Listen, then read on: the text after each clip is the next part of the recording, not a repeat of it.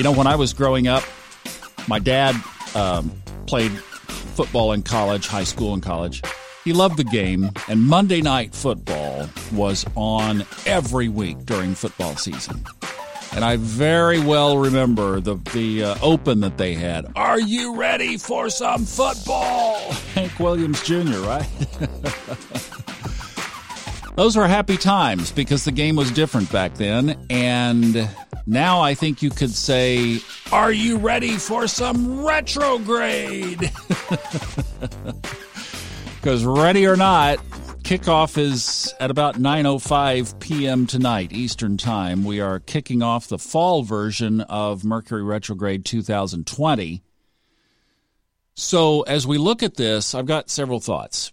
Okay, number 1, I'm not from the camp. Oh, hi. Thomas Miller on the Fun Astrology podcast. Thank you for joining us. it's still early.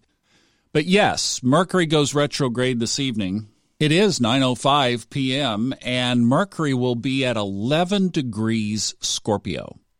Mercury retrograde, we've talked about this in past retrogrades, is basically when as Mercury's closer to the sun than the earth, right? Is when Mercury passes between the earth and the sun.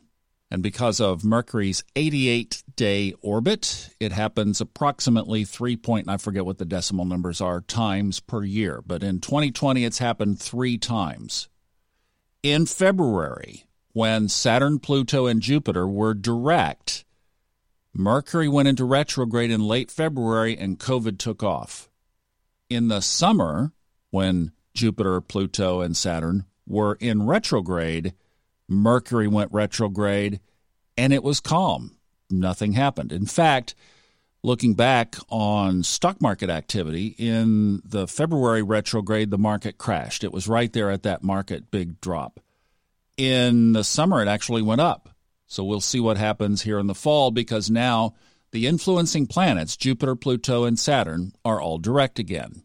Now, Mercury retrograde goes until November 3rd, and interestingly, when Mercury lands at its final resting place to turn direct on November 3rd, that's election day, and it turns direct up around about noon Eastern Time. So that's interesting. It will be at 25 degrees Libra.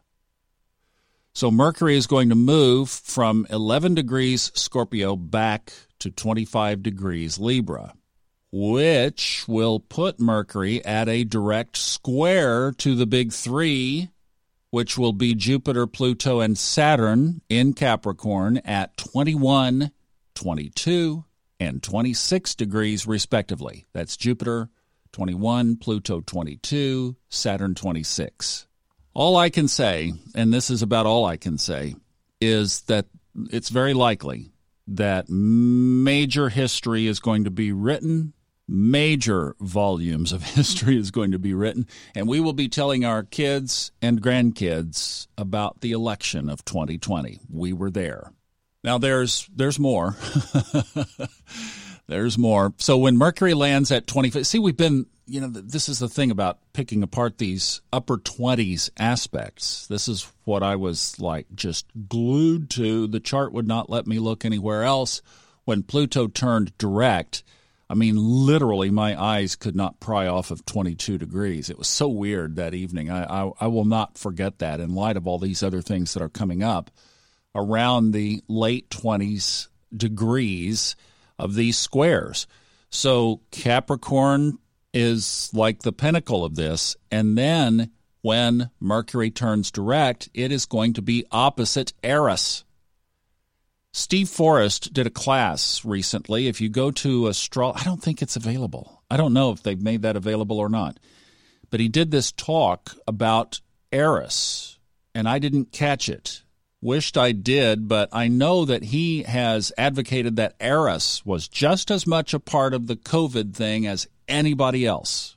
And admittedly, he has said that his practice has not adopted Eris as he feels like he probably should have and says that we all should have, should be taking a look at Eris more. I'll tell you the one astrologer who has done a lot of work on this, guy by the name of Henry Seltzer. He's done some excellent work on Eris. He's written some uh, written a book on it, I believe.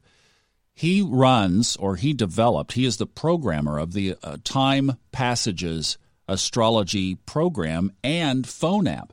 And people ask me all the time, "What apps do you like?" Astromatrix is a good one. Time Passages is an excellent one, and Astro Gold is a good one.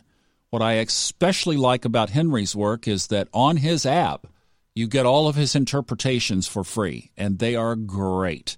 It shows all the aspects. It's very well laid out. It's very visual, graphic, easy to understand and and just figure out. So if you're looking for a good app for your phone for astrology, check out Time Passages.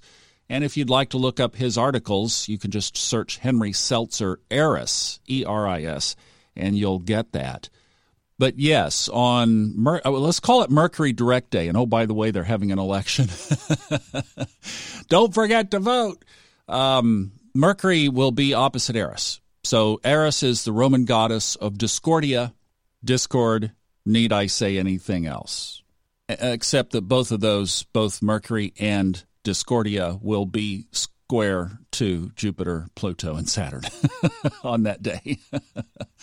So this is going to be a tough ride because Mercury is going to be moving into that position over the next three weeks.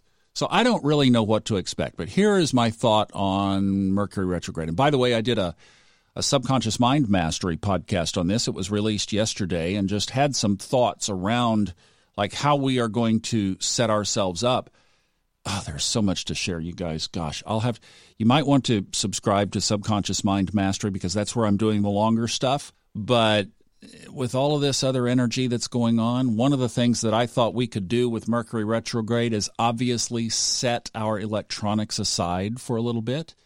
The other thing that I that got really clear, and I've had about five confirmations on this just in the last 24 hours, avoiding crowds, anything crowd related, and that's even online. So, my advice is if you're on an app or a website where there is a crowd behind that, so what would that look like? Well, all the social media apps, the video apps, all that stuff, right? Media and news apps certainly fit that category.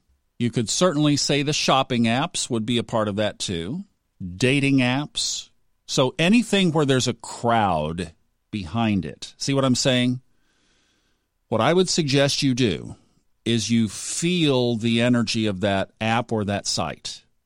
And especially over this Mercury retrograde period, if that energy is not wholesome and positive, if you get challenging vibes, I would suggest you take a look at a fast, a break, a hiatus, a retrograde from that app or that site crowd stuff has become huge. And like I said, without going into more details, check out Subconscious Mind Mastery. And I've had multiple ver- verifications on that.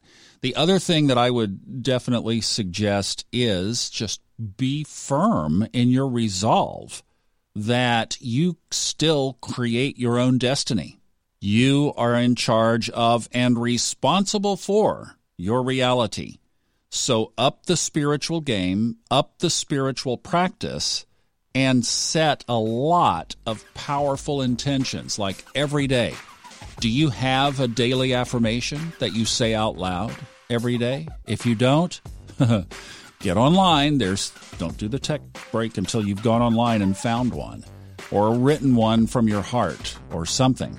But just really amp up the game right here and we'll talk about it more on upcoming episodes because I think this one's going to be really significant that we do our own internal work regardless of what's going on around us.